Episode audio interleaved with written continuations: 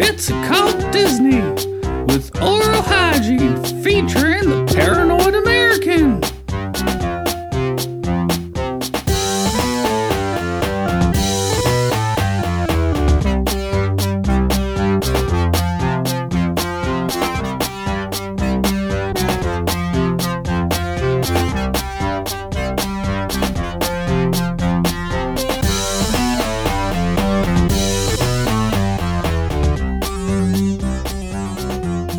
Okay, well, I guess in the interest of time, we'll just do it. Obviously, there's a lot of things to talk about on this one.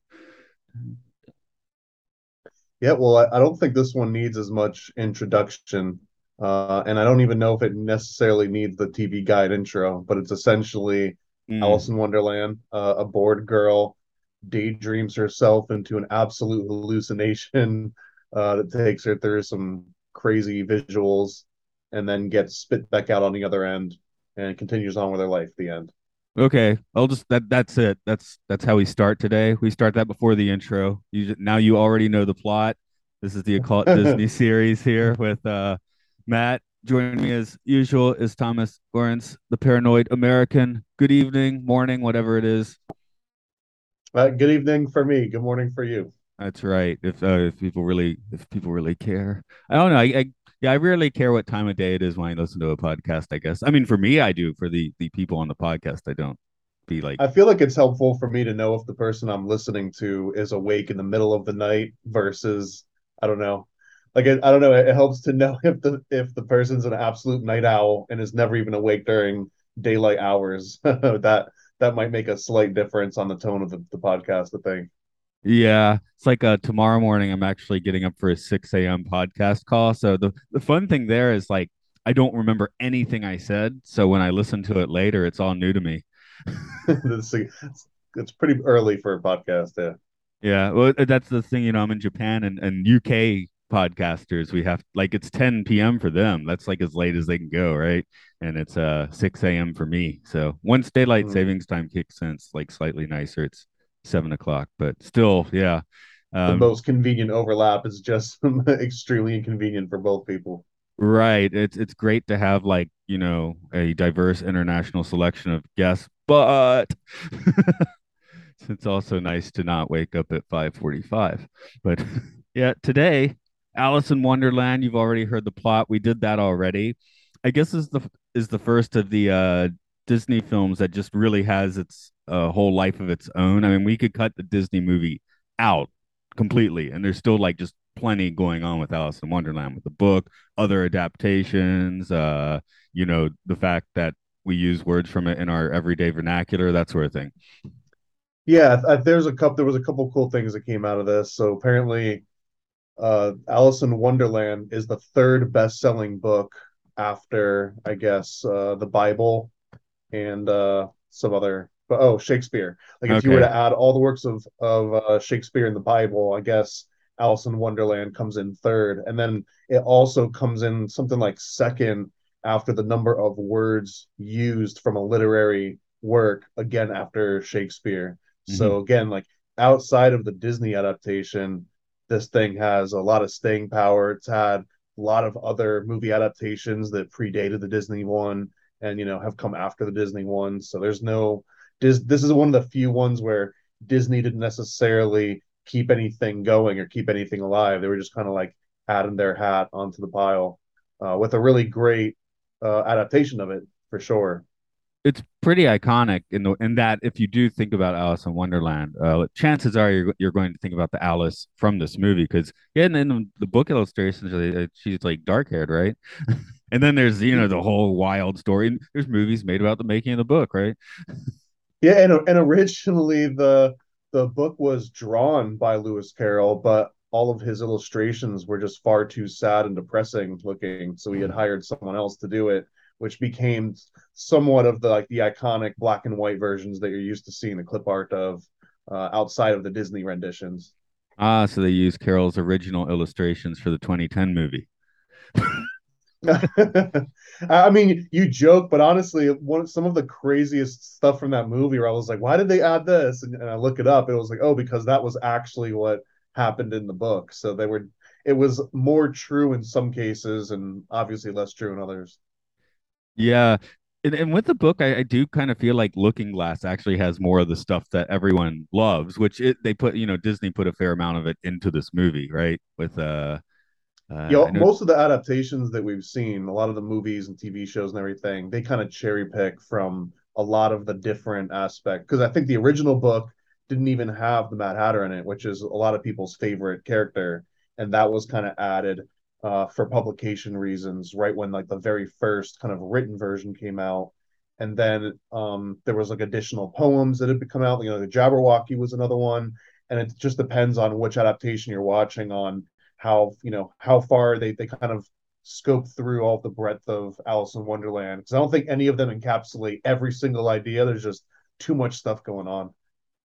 Since we've been doing these films in order, though, you mentioned it with Cinderella, I noticed a little bit, but this one you definitely notice. The animation's great, but it is dumbed down somewhat from the high intensity, labor intensive stuff from the early 40s and late 30s. I mean, taking some shortcuts. But I also think that they're starting to realize what looked good and where to spend some of their time. But there were very obvious places where the artwork was and the animation was way better production quality. For example, the very ending, where they're walking away, kind of walking off into the sunset, there's a much higher frame rate. It's almost entirely rotoscoped. It looks, really phenomenal. The shading and the level of detail as they go off into the distance and almost all of the other aspects. It looks great again, but it's missing some of the shading. It's missing some kind of extra in-between frames of animation, I think.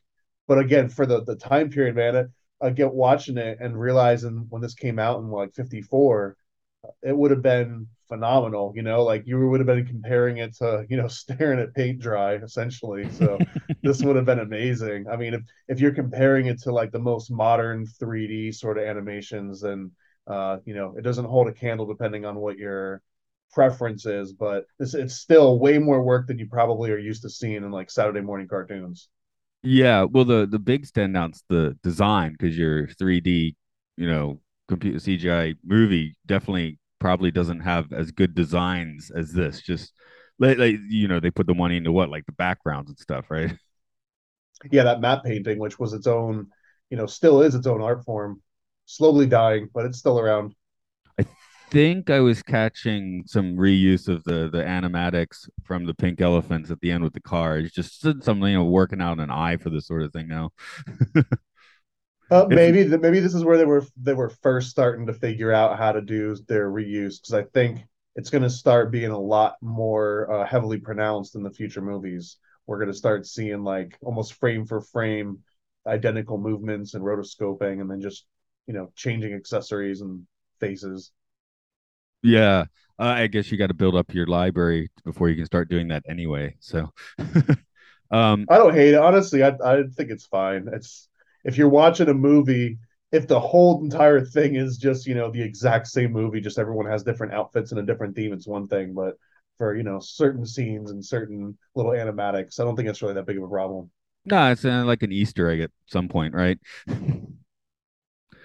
So I wanted to mention, too, that before we were talking about the book actually has some really cool facets of it that I haven't read it in its entirety in a very long time, but there was a couple things that stand out. But also, I think we would be doing a disservice to the whole episode if we didn't talk about sort of Lewis Carroll a little bit in his own right, and how creepy and freaking weird of a dude he was.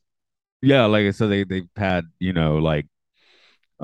movies just about that, haven't they? So some creepy. And I watched a handful, and it's funny because there's still a pretty wide gamut. There's the Lewis Carroll or the Charles Dodgson apologists, which are the ones that are basically, it comes down to, oh well, Victorian era, it was a different time, it was different customs and norms. Another one that comes up is that the age of consent was 12 or something in his area and his time period, which doesn't make it less creepy, but it's still one of the things that I guess the apologists come out with. And then the last one is that there's been no direct proof, but after a lot of the different, little documentaries and BBC articles and everything, it does seem that there is overwhelming proof like with beyond the shadow of a doubt from almost all the experts, from like the type of, because for anyone that's not aware, Lewis Carroll, despite the fact of being the author of Alice in Wonderland and most people linking him to that, he was also a prolific photographer. He was a mathematician that came up with all sorts of like little math and logic, sort of like theorems that still exist. But in his photography, which he also took pictures of, you know, like nobility and celebrities and like, you know, popular people of the time. But I think over 60% of his catalog was like children, nude children. And they did a whole bunch of like analysis on things that they had found out like many years after he had died, and like absolutely proven that the type of photography techniques used, the camera used, the paper used, the development techniques, everything matched up to some of the photos that he took, that even at the time, considering all of the custom norms and everything for the time period, were still way outside the realm of acceptable. And there was a direct riff, because he wrote Alice in Wonderland named after a girl named Alice Little, and she had a few other sisters. She was essentially the daughter of the dean of the college that he worked at as a math professor. And according to Alice Little's mom, the mom said that at a certain point, Lewis Carroll just became, you know, quote, too affectionate towards his daughter, and they just severed all relations with him. And I think that he didn't come around for like a few years. And then when he did, it was, you know, a whole different dynamic, essentially. And he was never allowed to be around any of the kids alone again. So there was some undocumented, that's the thing that's like unproven, is that there's this undocumented thing that happened that caused this huge schism between him and the family of Alice that he based this whole book around. Yeah, I mean, even the Nottingham Victorian era, right? The BBC, you mentioned the BBC, and that's got its own, you know, sordid underbelly, of course. So it's not like this is a new thing. Not at all. And it's weird just because there's a lot of different levels that you can read into the original book and then the later adaptations.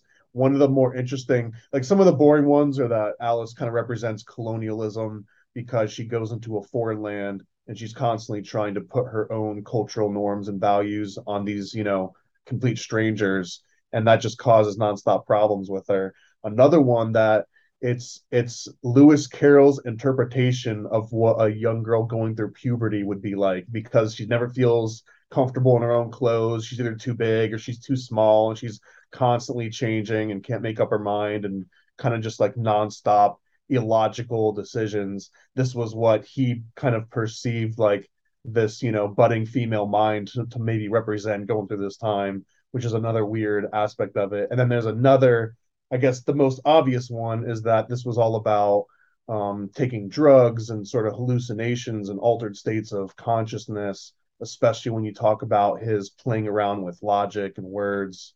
That one's kind of a little bit more overt, and I think also a little bit more solidified by Jefferson Airplane. I think without that particular song, it might not have had the strong implications of, oh yeah, if you see Alice in Wonderland, like LSD's involved.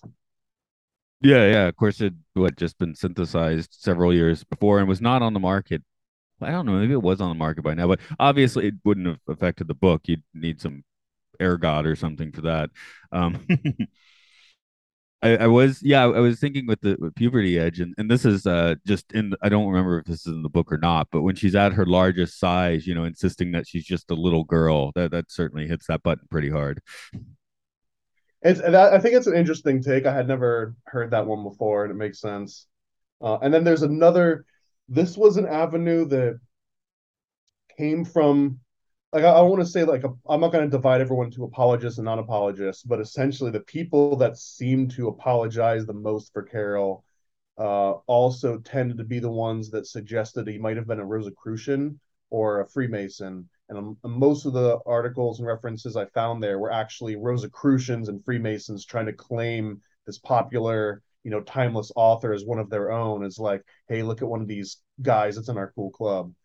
So they also happen to be apologists of like, oh no, it was normal for the time, you know. But there was a very interesting line here that a lot of his writings dealt with Rosicrucian sort of mentality. Like one of the ones that seemed a little bit vague, but when she gets really big, she can't see the golden key, or she's ignoring the golden key because her ego, like if the size of it relates to her ego. So when the ego is so big, you can't see important information, or you're just ignorant of important information because your ego is taken over. And when she shrinks down, this is like the death of the ego. Now the only thing she can focus on is that golden key that's up above her, because it's like so big, and it's, you know, it's like her focal point. And each time, like, she forgets. When she gets too small, you know, when she's big enough to pick it up, she's ignorant of it, so she takes the pill and she shrinks down. So that was an interesting aspect of it, because of the use of like that golden key, and also the painting of the roses towards the end with the Rosicrucians. And the Freemason link was less direct. I was hoping to find more juicy dirt on this one, but the only Freemason link was just some speculation that after Lewis Carroll died, I think like 2/3 of his personal diaries just disappeared and were never recovered. And apparently that is very common for Freemasons, that, you know, the brothers, the lodge would go in and kind of take away your diaries. But there's a long list of other reasons, based on some of the other stuff we just talked about, which people might have wanted to get rid of some of his older stuff, or maybe he did, you know, maybe he had like a dead man switch. It's like, hey, hey buddy, man, if, you know, if I die, like, go and get rid of all my weird porn or something. So there might have been some kind of an agreement like that, where it wiped out all of his diaries. But anyway, yeah. I found all that really interesting. Yeah, we thought we knew the inappropriate photos, maybe. I don't know. Yeah, imagine the ones that never surfaced, right? Because the one that I think is the biggest smoking gun was actually found at a art gallery in France. So it's not like any of it was like hidden or found behind, you know, like an old false wall. Like, these were in art galleries. I always like to throw out when we have these horrible things coming out. Were you familiar with Leonard Nimoy's photographic career? No. This is wild. Apparently from the 70s to about the time he died, he was into doing nudes of very large women. I'm like, cool. Like an R. Crumb style?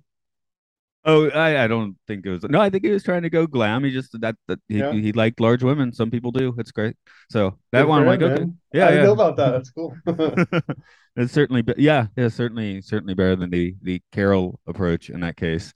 The other music one, of course, yeah, the Jefferson Airplane, White Rabbit. But I feel like the at least the flow of the language is more like a John Lennon thing, you know, with "I Am the Walrus" and Strawberry Fields Forever kind of having a bit of a Carroll snap to the words, I think. Yeah, I mean, the walrus, you know, cuckoo and everything. I always thought that was interesting, although even on rewatching it and rereading some of the original, that the walrus story that Tweedledum and Tweedledee tell is such a weird, like, it feels like it didn't need to be included in the movie. It's such a weird, like, out of left field thing, and I've really struggled with trying to find sort of the interpretations for it. I mean, I found a handful that were interesting to it, but that specific tale about the walrus and the carpenter and the oysters was just such a weird diversion in that movie. I'm curious to hear your take on it. I think I've maybe stumbled over one of the interpretations you've got, where it's kind of like this weird capitalist thing with the walrus sort of being the industrialist, and, you know, trying to pull the wool over his customers' eyes, that sort of thing. Well, one of the interesting ones that I found too was that the walrus is Peter and that the carpenter is Jesus, for obvious reasons, and that the oysters were the disciples. Although once I started reading into, like, okay, why is it Peter and Jesus? It breaks down a little bit. It's more just like because there's a carpenter, because there was 12 oysters, I think, in the original book. But again, it's like, I understand the parable, right? I understand the message that they're telling, and it was essentially, I kind of, without trying to look into it, I sort of interpret as that capitalist sort of issue of, you know, here's the worker and he's getting taken advantage of by the capitalist, and the oysters are essentially, you know, the worst part of the deal. Like, they just get eaten.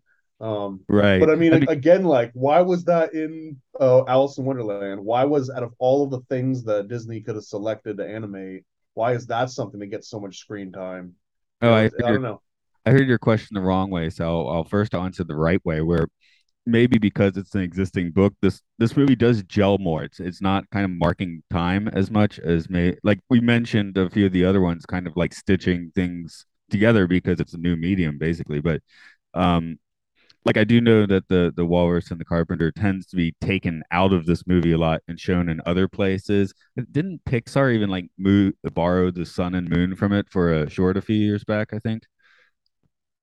I'm not familiar with that one. If they did. Yeah, I think they took that day and night imagery and did like a whole another like short out of it. So the other one I was thinking of is I kind of buy into the capitalist interpretation because there were so many children's books that were obsessed with economics around this time period, right? You got, The Time Machine has sort of the whole like socialist metaphor thing going on. And The Wizard of Oz, if you read them book form, is very economic thinking. It's a fair point, although out of all of the companies at the time to be putting out anything pro-capitalist, I would think Disney would be the one putting out that message. So it was either it was just like a different of the times where even you could kind of have this sort of perspective and still be like an ultra-capitalist, like I guess Disney was, or maybe it was a matter of the writers and the animators kind of having more direction because he was being pulled in a million other projects at the time too. So I don't know, and I agree that this thing could be kind of taken out of Alice and just watched on its own and stand up on its own 2 feet and kind of like the characters established everything. None of it really comes back into the book or the movie that I'm aware of.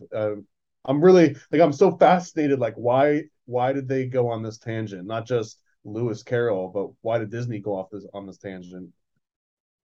Yeah, well, I mean, again, the books do it like over and over. It's not. I mean, there's again Tweedledee and Tweedledum are just an episode in there, right? I mean, I guess there's an episode in here. It's still a pretty modular sort of story. You could like reorder some of the stuff in this, and their only purpose in the cartoon is essentially to tell this story. So if you got rid of this story, then you really don't have any reason for Tweedledee and Tweedledum to exist either. And again, they're not actually in the first book. So yeah, so just I guess you can reshuffle both books to a certain extent, which is what they're doing.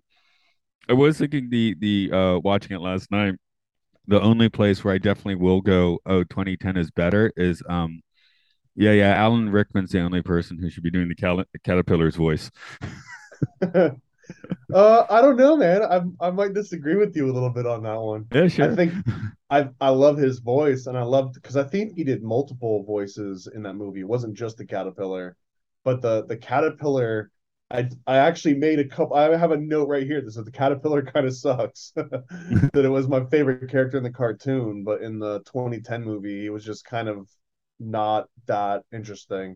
Okay, I'll give what he does is a lot better in this one. I was like superimposing Alan Rickman's voice when I was watching it last night because I was like, I like that better. I feel like the Caterpillar needs to have that like not proletarian. I'm thinking of all the lower class words, plebeian, not that. Patrician disdain. There we go. Well, it's because some of the notes that because I watched the cartoon and then I watched the movie, and I mentioned I also watched some of like the foreign, kind of like more abstract movies, but I'm not going to get into those ones. The 2010 movie, it was. I was wondering, like, why is it so gloomy and dark? Because I feel like I preferred that lighter, cartoony 1954's optimistic version of everything.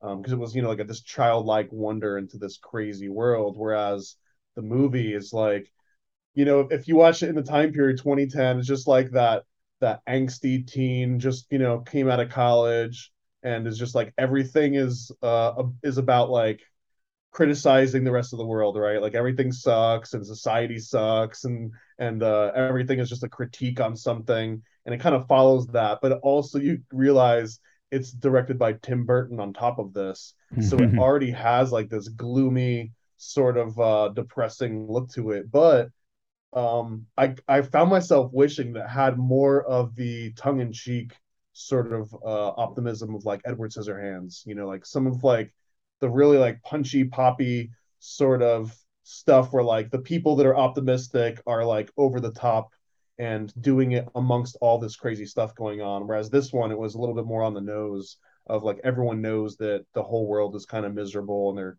making their best to get through it. And I don't know, it felt like a weird dynamic that the movie could have been better without that. But I mean, you know, I'm freaking sitting here talking on a podcast about it, not a movie director, but it really did feel like it was just a little bit too much Burton. Yeah, well, also keep in mind the 2010 one makes that weird conceit of being like, oh, we're a sequel. Like, technically, that's a sequel to this animated film, right? And it felt really tacked on like because 10 years later. And everyone remembers her, but she doesn't remember it, except she remembers that she had a dream that was like this. But even though she's reliving the dream, like, beat for beat, she never puts it together that, like, oh, this is the same thing. It's such a weird... Because I think for the first half of that movie... everyone's like, you're Alice, and she's like, no, I'm not Alice, and then she starts convincing other people that she's not the same Alice, and it felt like it was just kind of tacked on, like, and I remember a few times looking down at the time, because I think the Disney cartoon one was about like a minute or an hour and 10 minutes or something like that runtime, and I think the movie was like a half hour longer than that. And man, you could have easily taken that half hour back out. And I went on a whole rabbit hole of like, when did movies become longer? And apparently it was like right at that cusp of like the 30s and 40s. It was a little bit normal to have a shorter movie. And then as time went on, it gets closer and closer to that 2 hour mark and then starts weaning back over.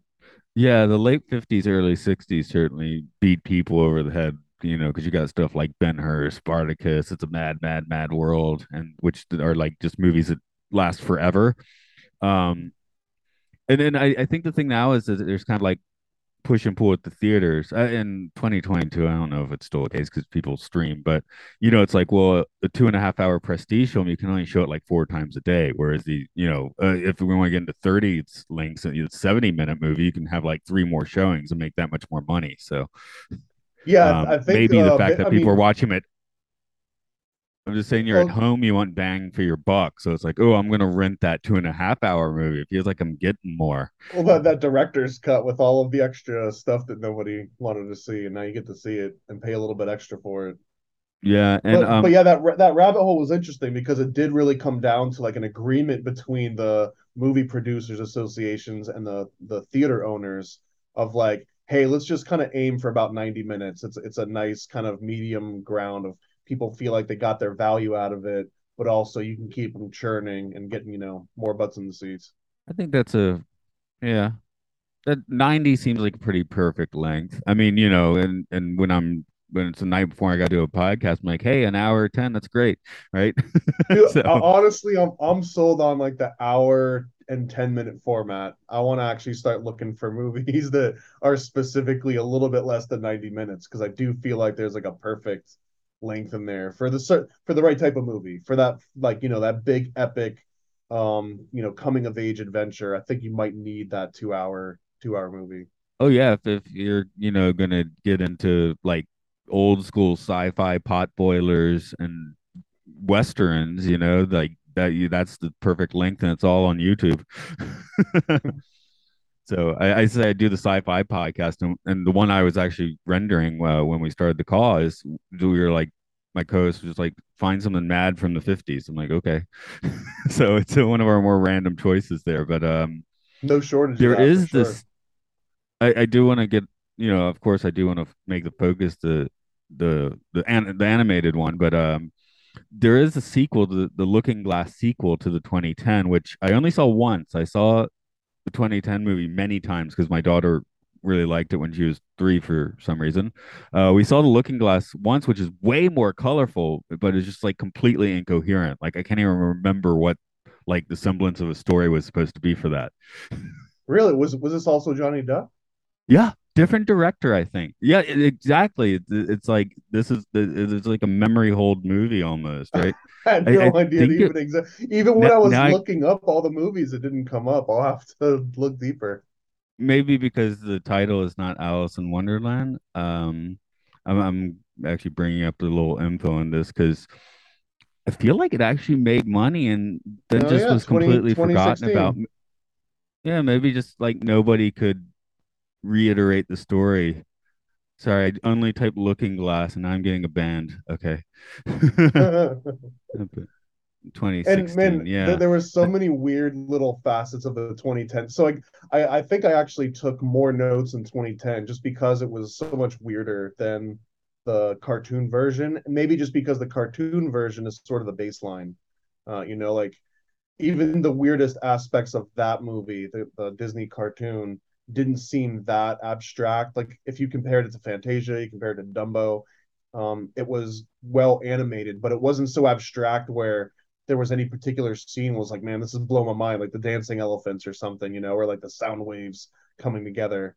I think they were going for that with the breakdown of reality at the end. Like I said, I think they reused a bit of the animatics from the elephants, like the doors floating and like it starts out, she like almost jumps into like water, but then the water becomes completely transparent and it turns into like a red fog, and then the fog's sort of like bouncing around in this big ethereal abstract, you know, like universe, and then she goes back through the door and she's back in reality again. Although, like, I don't think any of it really like knocked my socks off the same way that some of those scenes from Dumbo and Fantasia really did. That is true. Wow, the 2016 movie, it had a budget of $170 million, which is pretty insane even now, and it made $300 million or almost $300 million. I'm like, and nobody remembers it exists. That's amazing. But yeah, I saw it the one time. I'm looking at the plot here and I'm like, I don't remember even seeing this. I kind of do. Yeah, it was just sad. It was Alan Rickman's last movie too. Oh, ouch. Okay. But yeah, it's not Burton. That was probably, I mean, I did I say this on a podcast? I had this ridiculous dream a few months ago, and one part of it was, I think I did say on a podcast, but not this one. But yeah, part of the dream was me like helping a really falling over drunk Tim Burton across the town square, and then he vomits on my shirt, and I'm trying to figure out how to get Tim Burton's vomit off my shirt. And my friend, when I'm telling him that dream, is like, oh well, that was just your subconscious critiquing the last 10 years of his film career. I'm like, I don't think my subconscious is that snitty a film critic, but hey, you could be right. I don't know why I had that dream, but it's adjacent to Wonderland. If you notice an ongoing series of directors vomiting on you, then you might be onto something. Yeah, if it keeps happening. Yeah, okay. But yeah, that's kind of his pivot point, I think, where we just kind of gave up on Tim Burton for the most part. Maybe he's made something decent recently. Are you talking about the 2010 movie was sort of your pivot point? Yeah, because he done the Chocolate Factory, not as good as the one with Gene Wilder, I would say, but you know, not bad, I guess. But then that's just I think it's almost sacrilege to even mention the Tim Burton remake or Johnny Depp and Gene Wilder's version in the same sentence, man. I can kind of get that. I just will say the one thing I do really like in the Burton remake of that is the malfunctioning singing animatronics that all catch on fire. Oh, it had a lot of great merit, man. I loved it. I just kind of, I don't know. And also in this one too, and I kind of love Johnny Depp, but man, I did not like him as the Mad Hatter in this movie, and I didn't like him as Charlie. But I think the Charlie one is a little bit unfair just because Gene Wilder couldn't get any better. Like you couldn't have cast a better or get a better performance out of anyone. So like no one's ever going to beat that particular, and since he's the main focus of that movie, even if he's not the protagonist, like that movie is, you know, and Gene Wilder inseparable, whereas Charlie and the Chocolate Factory, I wish they could have just like put Gene Wilder in that, like just CG him in and CG Johnny Depp back out, and it might actually be a really good movie again. Or like Rogue One style. Well, the other crime for that one was neutering the boat ride, which is one of the best pieces of film ever in the Wilder one, and they just kind of like gloss over in the new one. So I guess Johnny Depp can get creepy, but maybe not that creepy. I don't know. At least not on screen. I don't know. Let's. I don't know, maybe bit by bit, a bit more on the 50s one. Let's look at the magic in this one. Is it I guess Rosicrucian's not really magic stuff. Where are we getting the magic stuff? No, absolutely. Golden Dawn, Golden Keys. So Rosicrucianism kind of predates a lot of the more modern ones. And Rosicrucianism was sort of an amalgamation of all the different mystical and occult practices from many different kind of cultures and paganism and stuff, and like all moshed together. It really was like the junk drawer / grab bag of just like everything you could imagine. Sort of like Hellenistic thought merged with a little bit more modern interpretations of it.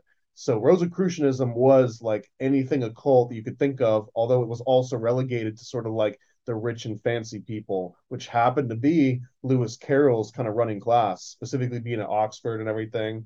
And I believe he, the school that he taught at, Christchurch, that's actually where the Harry Potter big like famous scene where they go and like they sit down and they eat in the big cafeteria. That's Christchurch. So that's the place where Lewis Carroll was actually teaching. So, you know, like that whole realm of like Harry Potter, Victorian-esque, you know, like magical architecture and everything, like that was his legit real life. You know what I mean? Like he was living in the Harry Potter cafeteria as he's coming up with these ideas and stuff.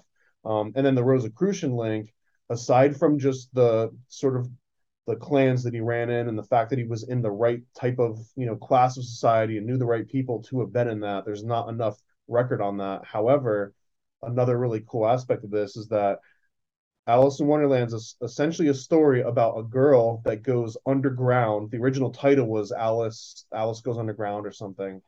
And there's a story of Persephone, which is a story about a girl that goes underground into Hades. And Persephone is sometimes represented by a white rabbit, or, you know, the story kind of embodies sort of rabbits within it. And this tie between this white rabbit of Alice in Wonderland, Persephone, and the fact that Lewis Carroll was also a practical magician, not like Rosicrucian style magician, but he also like legitimately just liked doing sleight of hand tricks and pulling white rabbits out of hats. Sort of was like the going, that wasn't like a novelty at that point. Like people kind of knew about the rabbits and hats. So those three kind of links together, you've got practical stage magic, you've got actual like Rosicrucianism, occultism style magic kind of tied into this white rabbit symbolism. And I think that even if he wasn't a Rosicrucian, he probably would have known about some of those aspects of it as he kind of created it. Do you know, I'm actually having a bit of a look at the Lewis Carroll wiki. I'm just saying, I was thinking about the Golden Dawn. I guess that was a little after his time. Yeah, Golden Dawn started with Mathers. Yeah, about 1890, I guess. So yeah, I guess Lewis Carroll would have been a little maybe old to get into that one. Yeah, Rosicrucianism started, and then the Golden Dawn was sort of like I'm not gonna say the common man, because you still had to be in like a certain class to even have the leisure time to pursue these like loftier ideas, right? But the Golden Dawn kind of brought it a little bit more structure, but also a little bit more approachable for more people outside of kind of like the higher echelon of golden. Because when you talk about Rosicrucianism, I mean, you're literally talking about like the top professors at Oxford style schools. Again, Lewis Carroll and like his dean and sort of his peer group, but not a lot of people outside of, you know, if you couldn't have like the Kevin Bacon, more like less than 6 degrees, you'd almost have to be like 2 or 3 degrees away from some kind of regal or, you know, nobility in order to get into Rosicrucianism. Yeah, I just was accidentally read another Crowley biography. Actually, oops. You just kind of slipped and read 600 pages. That's actually exactly what happened, because it's the one that the Pretenders' first bass player wrote. I think his name's Gary Lockman or something. But yeah, I got the book, and I thought it was going to be like Crowley's influence on pop culture and stuff. Which actually, I mean, that was the last chapter, but all in all, it's just another Crowley biography. But oh well. I actually I had one behind me too, like a 800 pager. It's called Crowley in America, and it's just about the years that he came, and I didn't even realize that he had come to America, so I'm excited to read that. But oh yeah, people thinking he was a double agent or whatever. One of the problems. I'll put that in quotations, but I do most of my reading on my tablet now, my iPad. So I often don't know how long the books I'm reading are. I've had a few times when I actually had an author on a podcast and I was like, hold up your book for me. I want to see how thick it actually is. Because I read it on a tablet, right? Yeah. I was like, wow, you can kill someone with that book. Yeah, you can kill somebody with that. So I think that's fun for the author anyway. It's like I did bother to read your book. I probably even bought it, but yeah, I just want to see how thick it is.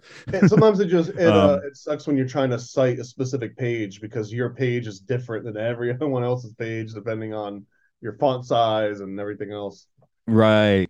As far as Alice in Wonderland, though, that is one where I think it's downstairs now, or there's just one randomly around, just in the house, and occasionally I pick it up and read a few pages, and I've been doing that for years. I haven't actually just read the book for a while, but I might actually open and just go straight to the Walrus and the Carpenter, right? Maybe that's why some of these things are there, because it's not like most novels where you really do need to start it, work your way. You can kind of just plonk anywhere into both of the books. So that's a fair point. And there's also a lot of places in the book that you can read it without even caring about the storytelling or the adventure and the protagonist.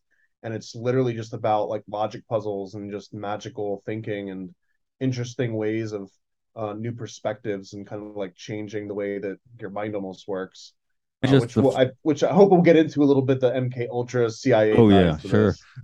The flow of the words, I think. I mean, again, if he's a mathematician and a magician, he's probably thinking about how that he's casting a spell by writing. Yeah, so literally, because he's spelling the words. And some of the lines that are present in the both movies and that are cited very often, like the Jabberwocky and a lot of the instances of a cacophony. So the concept of cacophony is it's just a bunch of words that you put together, or it's syllables within a word that don't sound like they should go together, and it's almost like an assault on your eardrums. It's almost not the exact opposite, but alliterations. Alliterations are so nice to hear, Best Buy and TikTok and things that kind of roll off the tongue. A cacophony is the exact opposite of something that would roll off the tongue. And a lot of that semantics and a lot of the grammar that comes out of the Jabberwocky tale, this is intentionally written to just be cacophony after cacophony, so that every single line, it sounds like someone's attacking you with just harsh words over and over again. And that evokes the feeling that it's meant to evoke, which I think is not just being masterful of language, but I think there was probably some level of, that genius aspect of this guy's a crazy, ultra horrible villain because in his free time, he's doing very inappropriate things. But then in his other free time, he's writing crazy, math formulas and translating essentially math and logic into stories in ways that I don't think anyone's still been able to do the same way, which is why these stories are so timeless. It's kind of despite the author, they are, they have this staying power.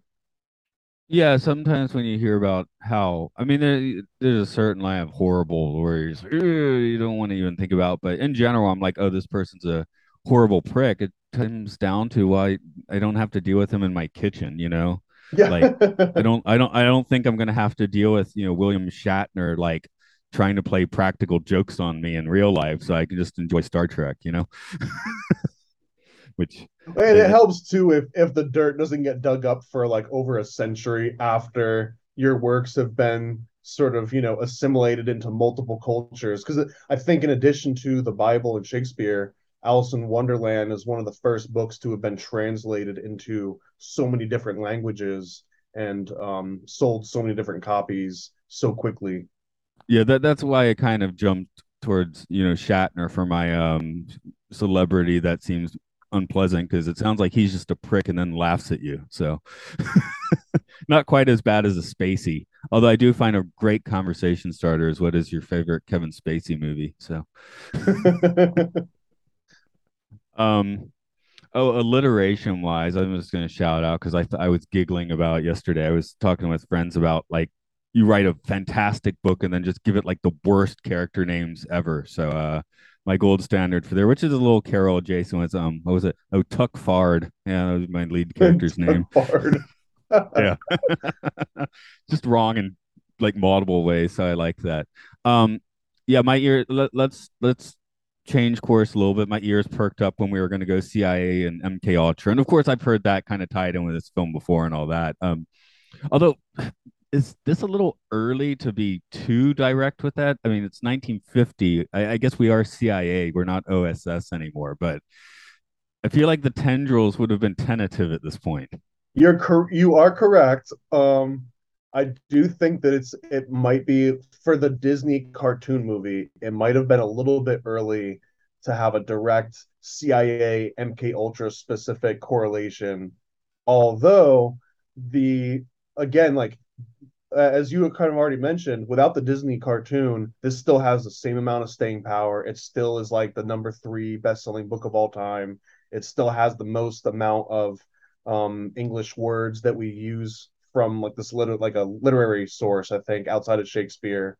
And I think another one, ironically, has to do with John Dee. I think John Dee also contributed like the most amount of frequently used English words to the language. John Dee being the Queen's magician, essentially, the original 007.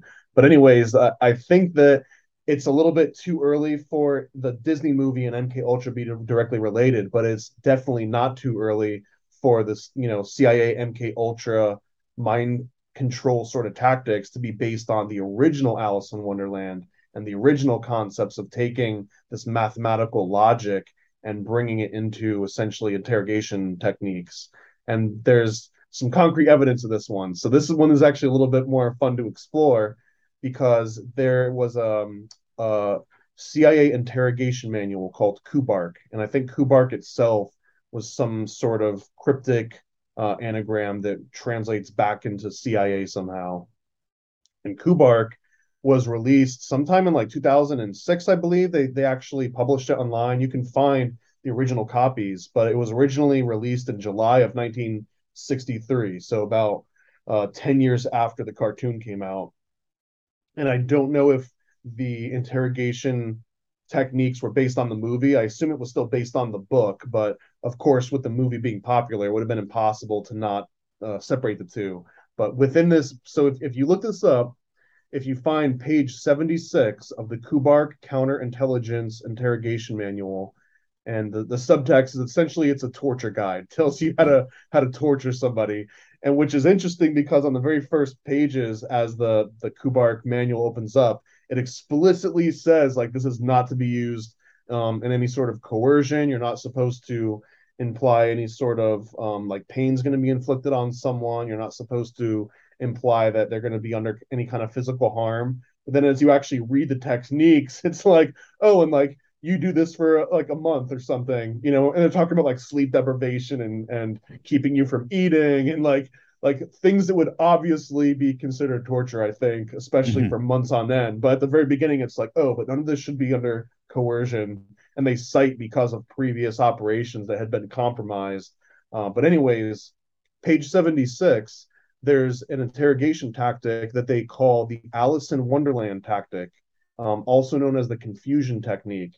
And what it basically does is it uses the absolute absence of logic on the person that you're interrogating. So some of the examples that they give, and I'm going to paraphrase and throw some of these out there, but if you're being sort of argumentative within interrogation, you're not being helpful, sometimes they'll reward you when you're not helpful. And then when you are helpful, they'll cold you out or they'll yell at you. So if they're like asking you questions and you're like, screw off coppers, whatever, it'll be like, hey, you want to smoke? They'll start being nice to you. And the second you actually cooperate and give them the information they're looking for, they act like you're lying to them and they're doing it intentionally. And they also start doing weird stuff like they'll feed you your breakfast and then 10 minutes later, they'll feed you lunch. And then 10 hours later, they'll feed you dinner. And then 10 minutes later after that, they'll feed you breakfast again.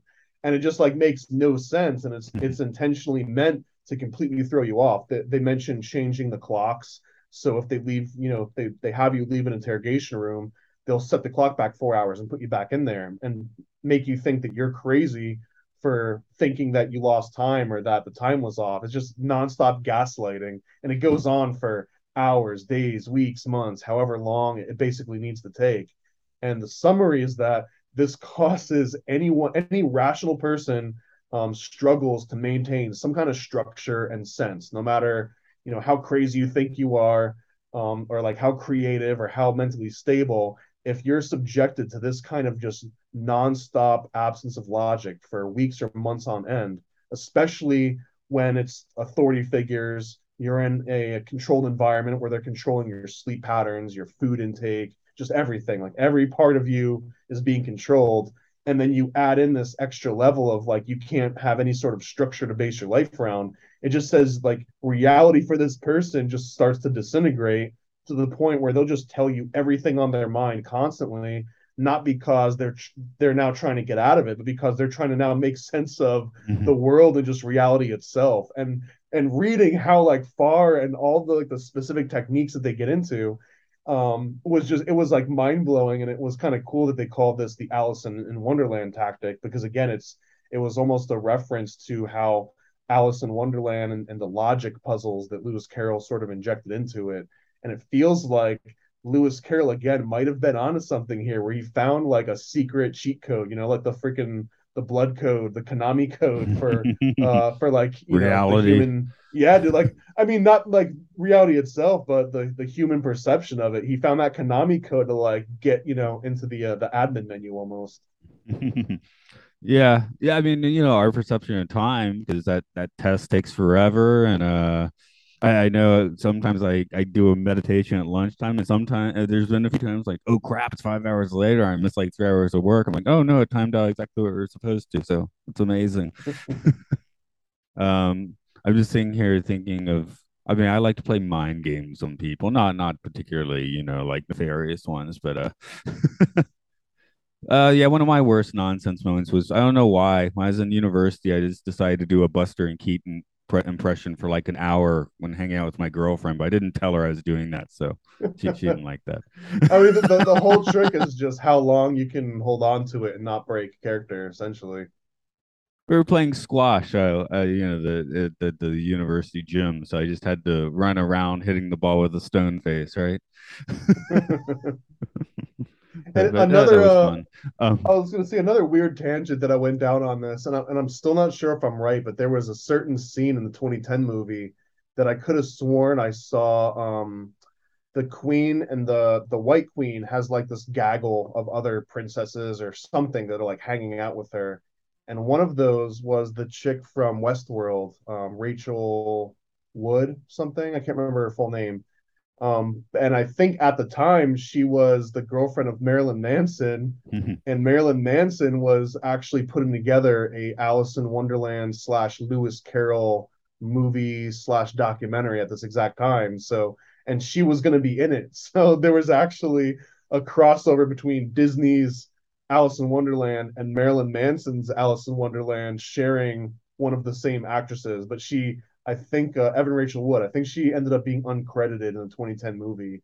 And it was a rabbit hole that I wasn't willing to spend much more time on, but it felt like another extra tangent, because I didn't even realize Marilyn Manson had been working on a Lewis Carroll / Alice in Wonderland movie. That is interesting. And maybe that has to do a little bit with the use of this and kind of since 1950 and sort of like espionage or mind trickery or all that stuff, because partly because of that movie, but yeah, there does seem to be like a weird goth overlay that's just been thrown on it, with 2010 solidifying that. But even beforehand, well, I mean, you've got the Victorian era, so that's like it. Victorian anything attracts goths like freaking moths to a flame, right? Then you've got lots of like blood imagery, even in the cartoon, a lot of off with the head and the red paint, sort of representing the red blood dripping down. Like wouldn't necessarily see a lot of off with their head and blood imagery in a modern Disney movie. And then also in the original book and in the 2010 remake, there's a scene where they take out the Bandersnatch's eye with like a little sword. They literally rip it out of his head. So like there is a lot of sort of like, I think out of the Tim Burton adaptation and the cartoon, Tim Burton feels like it might have been a little bit more accurate towards what Lewis Carroll actually had in his mind as he was like writing this stuff out and drawing it out. Because again, his original artwork didn't make the cut for publication because it was too depressing and sort of like somber looking, creepy, I think was the between the lines there. Yeah, now I'm kind of sitting here thinking about how this, like, I think between book, movie, and all of it, obviously it's programmed all of our minds like a little bit, because I don't remember the first time I saw this, you know, or came across the story or whatever, and I probably came across in like little bits and pieces, and before I even saw the whole thing, you know, again, maybe just seeing the walrus and the carpenter out of context somewhere as a 3-year-old or something. I mean, if you were to ask someone to name, a few children's books off the top of their head, this one's going to be in most people's list right off the bat, just because, again, I didn't realize how freaking popular it was. When you're competing with the Bible, you're pretty freaking big. You know what I mean? No, you've used the term rabbit hole multiple times, and yeah. And today I'm confused with what you mean by that. I'm like, does he mean the one in this movie or just the term in general? So, yeah. And with words that we use, I was just wondering how high Orwell is on that list, because that's usually the first person I think of for, like, the book that has words we use in normal speak now, right? Maybe, although I think his a little bit more on the nose, like his... a lot of like the double think and double speak and sort of the terms that he came up with, I think, are used in very specific contexts, whereas Alice in Wonderland and rabbit hole stuff and through looking glass and just I think specific quotes from the book itself are just more applicable in general, situations, versus Orwell, you're already in a very specific niche of conversation when you bring up double think and stuff like that. That's true. Yeah. Double plus good, Well, again, I guess Alice is so ubiquitous that you don't even notice anymore, right?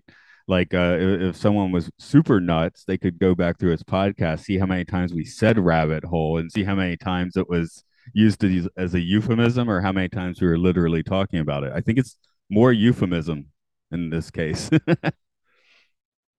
I mean, Off With Their Heads essentially was an Alice in Wonderland thing, and most of the uses of Off With Their Heads is derives from the Alice in Wonderland's version of it. Pointless rage, right? Curiouser and curiouser regularly shows up here and there. So, following your white rabbit, chasing the dragon's on this, but following the white rabbit is, of course. And I think one of my favorite quotes from this one is the whole, like, I've believed as many as 6 impossible things before breakfast. Probably my favorite quote of the book / movies, but also such a great representation of that magical thinking. Because imagine like a Victorian era typical person is not thinking of 6 impossible things before breakfast. It's essentially like, thinking like a child and exploring, having just like crazy creative daydreamy sort of absence of logic, thoughts, and to force yourself to do that constantly puts you into this magical thinking mode. Man, there's so many cool little elements of that. Like even in the book, and I think in the 2010 movie, when she's about to go into Wonderland and she's the dad's telling her as she's like a little girl still, if you ever go back into that Wonderland, here's a way that you can tell if you're dreaming, and he like pinches her or something. That's essentially explaining how you do lucid dreaming or even like NLP, which would be like an anchor, like this kinesthetic anchor, which you can tell. And in doing lucid dreaming techniques, one of those techniques is doing these reality checks. And one of the reality checks is pinching yourself. Usually it's, somewhere on your hand or something, but you know that if you do it often enough in reality, you understand what it feels like. So then when you go to do it in a dream and you pinch yourself, if it doesn't feel exactly like you're used to in reality, then that pinch lets you know that you're currently in a dream state and that you can then like start to take either control over it and get into a lucid dream or snap out of it, which is what they're kind of telling Alice to do. But I mean, this seems like such an innocuous little thing, like, oh, it's the dad telling the daughter, pinch yourself in your dream. We've all heard that before.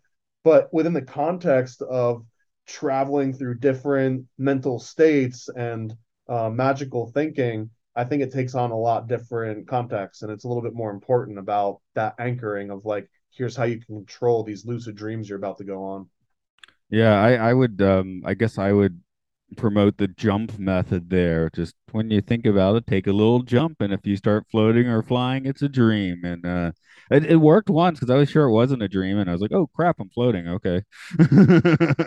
So I mean, that's what those reality checks are all for, man. That's 100% what they're there for. Is you do something that it would just be so like, you know what the outcome is, and it's such a boring, predictable outcome. So then when it doesn't have that boring, predictable outcome, it's obvious that you're now in a dream state. The other thing, and I guess there's a lot of things with the White Rabbit's obsessiveness about being late. There's all the animals, the birds and such, in their weird ritual circle dance thing or whatever. But I was thinking about in dreams, some, but more so in that like waking twilight. I think a lot of us do this. I don't know if it's a weird thing for me or not, but just getting your brain locked into weird repetitive tasks that don't make any sense. Like, you know, I need to move my leg up my other leg and then back down to achieve this goal, and the goal doesn't make any sense whatsoever. So I just feel like that's kind of something that might apply to this movie, and thinking of some of the Wonderland Diazin's weird obsessiveness. Well, and it's not just that this Wonderland has no logic, it's that the logic just doesn't coalesce with the logic in the waking world. Like, and I think like the unbirthday is kind of a cool concept, because it's like unless it's your birthday, it's going to be your unbirthday, and everyone celebrates your unbirthday, which would literally be every single day except for one day of the year. But it's like, it's such a common occurrence, and it doesn't make any sense for you to celebrate that. That one I think is the most easy to understand, because it doesn't take any like real abstract thinking. It's any child has understood the concept of opposite day before. And that's sort of what like the unbirthday is, like this opposite day in thinking. But man, that's like the gateway drug into Lewis Carroll's like absolute, again, I guess not absence of logic, but like the inversion of logic. Well, I just used the unbirthday yesterday. You know, I teach kids, 5-year kids turn in 6 the next day, so that the front manager's like, oh, we need to sing happy birthday. So we do that. And then one of the other kids is about to start crying because it's not their birthday. So I brought out the unbirthday. That's awesome. A 5-year-old, that's pure magic, you know? Did you do that specifically because you had watched Alice in Wonderland recently? I would have done it anyway. I mean, yeah. I was in the middle of the movie, but I would have, yeah, I didn't need to watch the movie again to use that particular tool.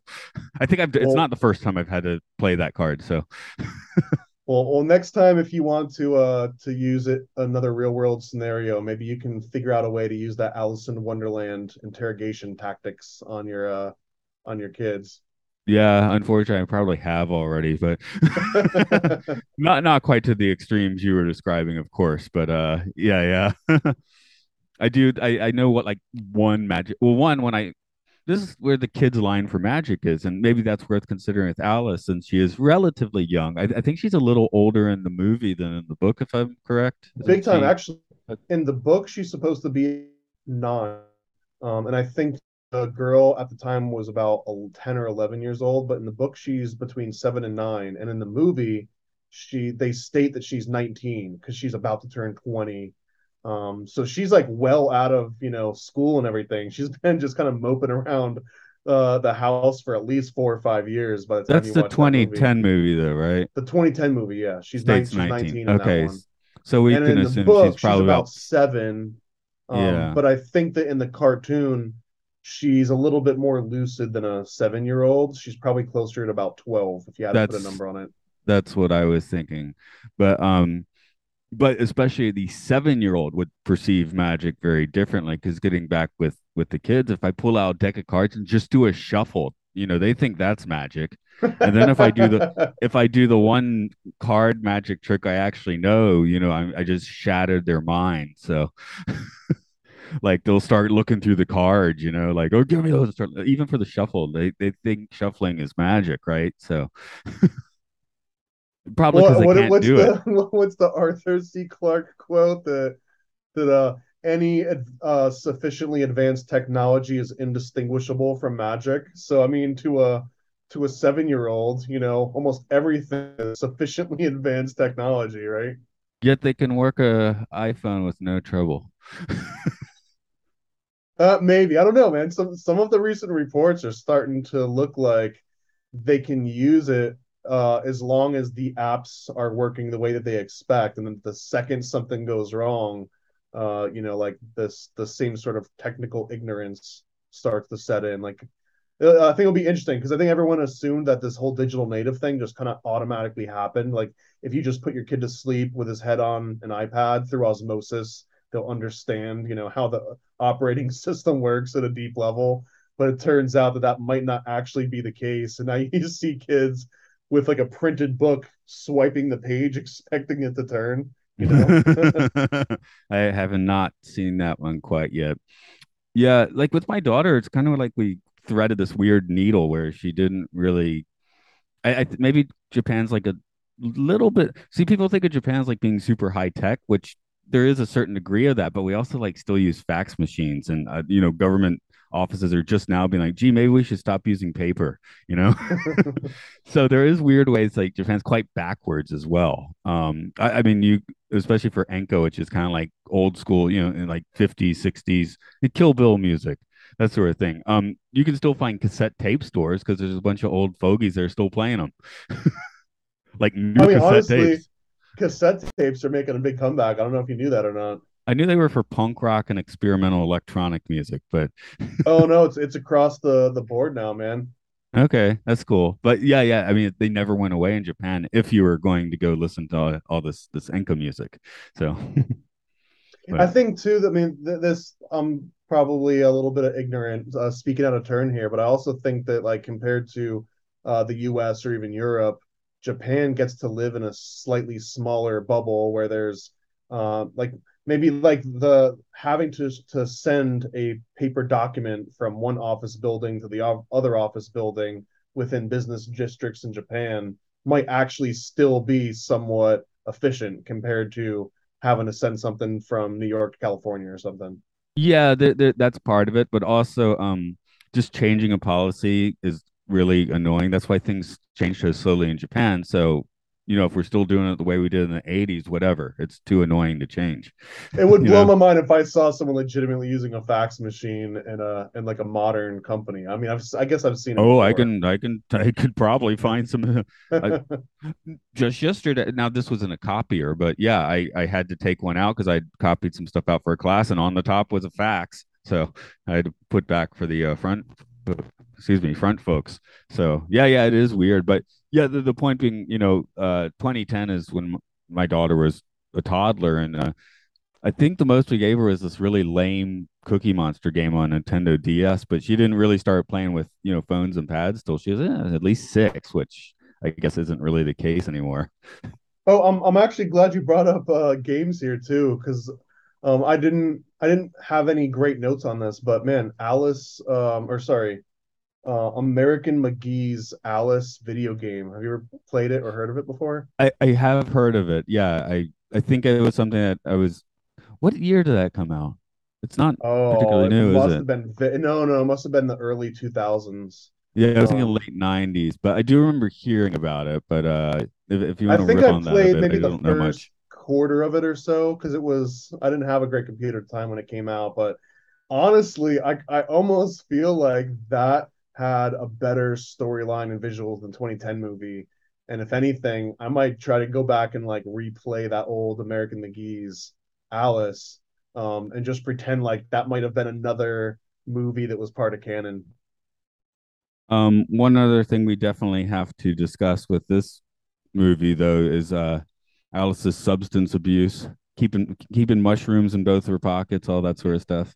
But yeah, of course, eat me, drink me. There's a lot of that. But there's a good point here that she seems very experienced with it, because even as she comes up to that table for the first time, she kind of like says to herself and out loud, like, you know, some people, paraphrasing, like some people go overboard, but if you know how much or how little to take, then you can kind of control it. So like she sounds like a very well seasoned psychic. You know, it's like the person like, oh yeah, you want a heroic dose? We're gonna get you to like 4.3 dry grams of some Mexicana psilocybin. Like she knows exactly what she's doing throughout a lot of this process. I think like she's a very well versed traveler, and she also doesn't lose her shit quite the way that you would expect someone to going through all this, which I think is one of those interesting aspects between the cartoon and the later movie, because as a 7-year-old or even as a 12-year-old, sort of like this changing and fluctuation of reality and nonsensical things feel like they would be more easily accepted than this 19-year-old going through the same stuff, because it really feels like you would be losing your mind at that point and starting to like deteriorate mentally versus being able to kind of roll with the punches and keep like a fluid mentality.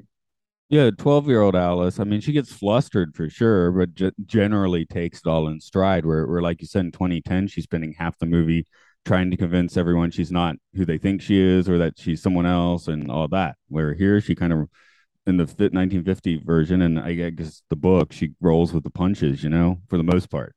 Well, and that's kind of the cool part about her, I think, is that she rolls with the punches and keeps going on this adventure, whereas like the 2010 version, I swear, it feels like that whole entire movie takes place at a funeral or something. I actually, as one thing, because when we did Cinderella, I was just like, yeah, I don't like Cinderella. She's, you know, well, my email title was Cinderella's a bit of a ditz, right? Where Alice is perfectly fine, you know. I like Alice, bro. Alice is cool as hell. Yeah, exactly. So, and even the 2010 version's reasonably cool, right? I mean, she feels a little bit topic, but she feels a little bit mopey. She feels like she'd kind of be a drag to be around. The 2010 version, like be a drag to be around. Well, she shops at Hot Topic, and well, let's face it, I hung around those girls when I was 18, 19, so a few of them at least. So yeah, but it's still someone that's not unlikable. Whereas I didn't see, as I said, I did not see the live action Cinderella, so I don't know if they managed to give her a character in there, but I have my doubts. But yeah, Alice is always a character. Basically, I mean, if you give someone just such mad situations they have to deal with, they have to have some character. You don't have anything happening. Yeah, fair enough. They would just like zone out, I guess. You're waiting for your prince to come. There's not much going on there.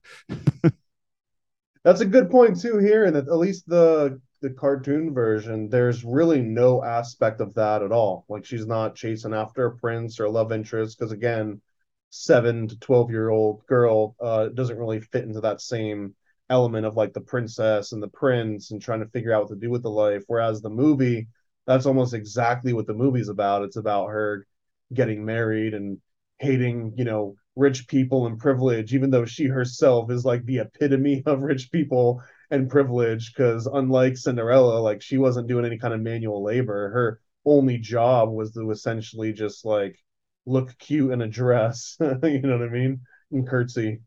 And the second live action movie, I think, begins with her like, you know, with taking her own ship to China or something. Okay, that there's some privilege there. I mean, there's nothing quite as Victorian as smuggling opium from China either, right? That yeah. Was oh much, yeah. How you kept that legacy going? It goes in. No, in. Opium goes in. Money comes out. I don't know how it worked. I forgot. I just know there were a few wars there. I mean, if you start looking into the original funding of almost every higher education institution, you find opium smuggling at the other side of it. It's always weird when Alice tells the flowers she's a certain species and doesn't get it anywhere near correct. You think, I don't know, I feel like by that point I at least knew, you know, like the whole Homo erectus and all that sort of stuff, right? I think it was just a bad joke in the movie. Yeah. Something I did notice, I recently watched the film Annihilation, and I definitely was like thinking, yeah, these flowers are real similar to the weird, like, people flowers in Annihilation. I don't know if you saw that movie. The idea, kind of a disturbing wonderland where all the DNA of everything is kind of being mixed together. But it's not ringing any bells. I'm almost positive I've seen it, but it went into that same black hole as the 2016 Alice movie. That's Natalie Portman, where there's this big weird alien bubble thing on a lighthouse, and they go into explore, and time and space breaks down. It is kind of like a horror movie, Alice in Wonderland, when you think about it. So, or at least in concept, it is. Yeah, honestly, it's hard to not come up with any movie that goes into one of these weird abstract places and not draw a correlation to Alice in Wonderland. Because again, Alice in Wonderland is sort of like one of those underlying archetypes that kind of set the mold for everything that came afterwards. Mm. Oh, this is I'm not actually trying to go anywhere on the political fence with this note, but I just once we show up at the Queen's Castle, I was like, I assume this is how Mar-a-Lago runs.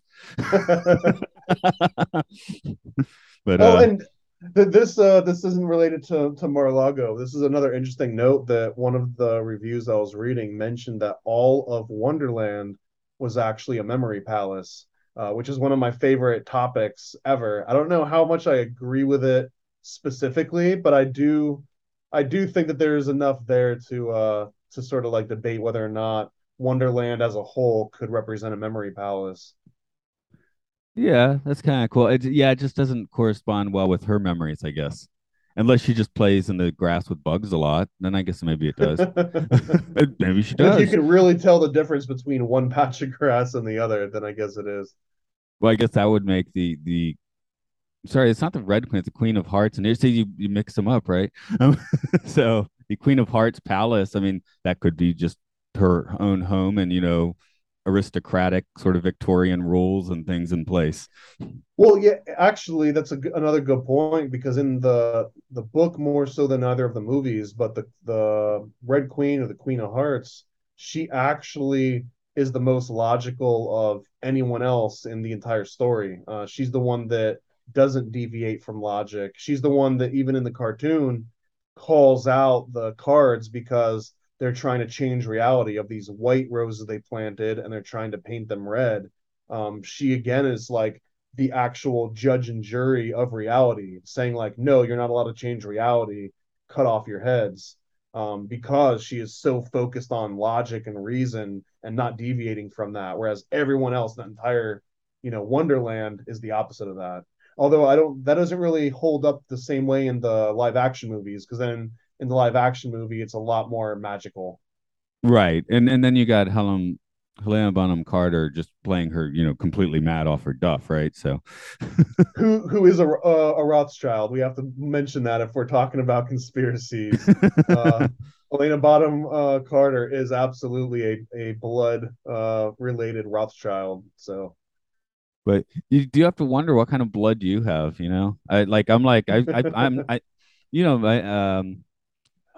what is my grandmother's family? They got a family crest, Rittenhouse. I'm like, oh, that's got some weird. I remember there's a TV show where they replaced Rothschild with Rittenhouse as sort of like the shadow bads. And I was like, hey, that's my family name. They didn't want to trigger any of the JDL or ADL sort of letters, so they were like, we're gonna choose the Rittenhouse. Yeah. But then I was like, yeah. So, but that does make me think, like, hey, who's in my past? I know, like, my dad's side of the family used to have a fair amount of money around Delmarva, and there's a lake, Lake Comegys, but apparently I'm like, so what happened? And someone blew it at the horse track. I don't know if that's true or not, but it's a good story. And yeah, you're like, hey, there's a lake named after a family. Why isn't it? Why, what happened? So yeah, who knows what, 7 generations forward and back are supposed to matter, right? So who knows what happened? Yep, statistically speaking, you're either related to Genghis Khan or you're related to King Edward the Fifth or something, right? Yeah. Have you ever? This is especially true in Japan. A lot of children have kind of a not quite a birthmark, but like on their lower back, there's a big. It looks like a bruise. Do you have any clue what I'm talking about? I have no idea what you're talking about. Okay, because there's been issues actually when people like went to America or whatever, and someone was like, "Oh, you're abusing your child." There's a bruise, but it's actually this. Kind of it's like shows up at birth and it tends to go away after a few years, but the old wives' tale is that means you're a descendant of Genghis Khan. I never heard that. It's interesting as hell, man. But yeah, that is something. If you ever see like a Japanese and maybe other East Asian folks, sometimes if you do see them at the pool, you'll be like, oh my God, are they abusing their kid or something? Because it looks like a bruise, but it's actually normal. No, that's just the Genghis Khan. Exactly. The other one that you see a lot in Japan that I guess the way they give childhood shots, they have this one weird like 9-pin thing. So you'll see kids that even adults that still have the scar from that. So that's pretty wild. Just having a permanent scar on your arm from that. But yeah, there's things you don't really see till you get here. Is there any other big points you want to throw out on Allison? I don't think so, man. I think we covered like a lot of the cool Lewis Carroll, Rosicrucianism, and maybe that he was a Mason, although maybe not. Really, that MK Ultra and Kubark counterintelligence interrogation guide was one of the cooler things that I came up with, because it's one of those things that you hear very often. Oh, MK Ultra and CIA and Alice in Wonderland, but here it actually is right from the CIA. Not even denied anymore. As of 2006, you can submit your own FOIA request and get this document, but you also have to go through that effort. You can just find someone else that's already done it and read it and just see like they absolutely took inspiration from Lewis Carroll's work in logic and basically like compiling logic into grammar. And then as you read that grammar, your brain turns it back into logic, and it like does the same weird logic shit to your brain that like reading the math equations would do. Like the math equation would jumble your brain in a way that would be like, well, this doesn't work because the logic, and somehow turning that into grammar. I really, truly, honestly believe that deep down he unlocked something that the CIA then has been able to sort of, other intelligence agencies and secret societies and Rosicrucians and stuff, but they've taken that work, or maybe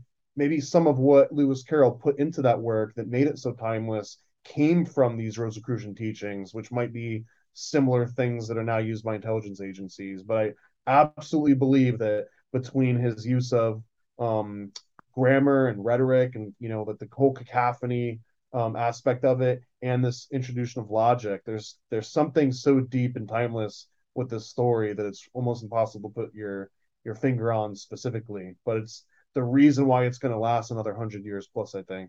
No, I'm sitting here thinking, I mean, obviously it informs CIA logic, but how much did it create modern thought? Like before that, I mean, you look at like animation, well, for adults to stay, it's all like ridiculous absurdist humor. Memes are just usually ridiculous absurdist humor, and I'm like, before Alice in Wonderland, that can't think. I mean, all I can think is like Jonathan Swift or something, No, there honestly there was, man. There's some really cool creations around this time period. There's one called Etithorpa, and I'm probably mispronouncing that. It's essentially Aphrodite spelled backwards, and it is incredibly surreal. There's like a land of mushrooms and the weird aliens with like no eyeballs and stuff. Mm-hmm. I think this came from it came after Alice in Wonderland was written, but it came way before the movies. It was like late 1800s or early 1900s or something. There was a long stint of this like weird abstract stuff and like weird stories that didn't have as much sense. Again, like the Alice in Wonderland stands out the most because there's something deeper there. There's like this freaking formula that's baked into the grammar that I don't think exists in any of these other sort of absurdist novels. Yeah, I guess the one to my mind that would come closest is the Flatland book, which, also kind of mathematical thinking there. Isn't that like 70s though, or does it predate that? I take a look. I feel like there is a Victorian era book that. Oh yeah, 1884. Okay, yeah. That's a great example, yeah. Yeah, so that, to me, that, I guess, after Alice, that's why I would think of. But it is around this time, I guess, maybe because people had a little more time on their hands, even in some of the lower rungs of society, right? You don't need to farm, like, every day anymore. You still have to work in the factory 6 days a week at this point, so that sucks. But just to start a modern thought, we have a little more time to stew on stuff, and when you do that, it gets wacky. Have you ever heard of the book called A Raywan, which is nowhere spelt backwards? No. Once you said if this that, hasn't come up before yet, I'm surprised, because it's like one of my favorite books to bring up. But this is 1872, and it was written by a guy named Butler, and sort of like how The Carpenter and the Walrus is sort of like self-contained story in the middle of a bigger story inside of Raywan, which is about this guy that finds like a secret utopian society where they've outlawed getting sick, so that like no one in society is a criminal, no one's ever sick, because the second you do anything wrong or the second you get sick or you hurt yourself, you're basically thrown in jail. So they maintain this absolutely perfect society. But within this whole story, which in itself is like an interesting sort of tale, there's this thing called the Law of Machines, or the Book of Laws of Machines or something, and it essentially lays out rules for artificial intelligence and like robotics, and how to design robots so that they can't sort of like work against humans. And again, for something being written in 1872, it's one of these really weird, cool, like prophetic sci-fi novels that's worth checking out. Yeah, actually, maybe you have mentioned it before, and that's why I recognize the name. But just one more absurdist book before we... this is 1930, but have you come across a Gatsby? Not Great Gatsby, but Gatsby. I don't think so, no. It's not a great book, but the weird thing about it is the book does not contain the letter E. So okay. It's like a 150-page novel that does not contain the letter E, which is just kind of wild. So, I mean, you just read a little bit, but like, how does he work his way around that, you know? So... but very much in Wonderland thinking. I'm going to write a book and it's not going to have E in it. So they just put like the number 3 in place of all the E's and call it a day. No, I think they stay. I think he stays pretty legit about it. So yeah, I don't believe it cheats, because you just find other ways to say it, you know. And the language becomes very weird and unreadable, of course. But you have to be impressed that he pulled it off. So. And I would say, too, not a book that would be as easy to read as Alice in Wonderland, but I think James Joyce had Ulysses. Yeah, I knew you were about to say that. Or Finnegans Wake. I like reading that there you go. Sometimes. So more really great examples of just like an absolute mastery and domination of grammar and language, and used in a way that it's almost, again, like secret cheat codes that are like doing things to your brain that you don't realize just by reading it and making the sounds. They kind of like they awaken something weird inside you. And I think that's Lewis Carroll and maybe James Joyce are probably the two ones that come up until you start getting into like weird niche NLP sort of like, you know, reference books. Well, you got to get blackout drunk and read Finnegans Wake, right? That's how it's like when you lose your keys. Like that's a wild night there, man. We got to get in his mindset. Do it. I guess we'll wrap up today. So this is actually, you can tell us what's going on right now, because I'm gonna put this up within like 2 or 3 days. So what's up in your? Well, the biggest thing is that we finally got in print little under 1,000 copies of the Chosen One comic book, which is with a comic book that I'm publishing through Paranoid American, paranoidamerican.com.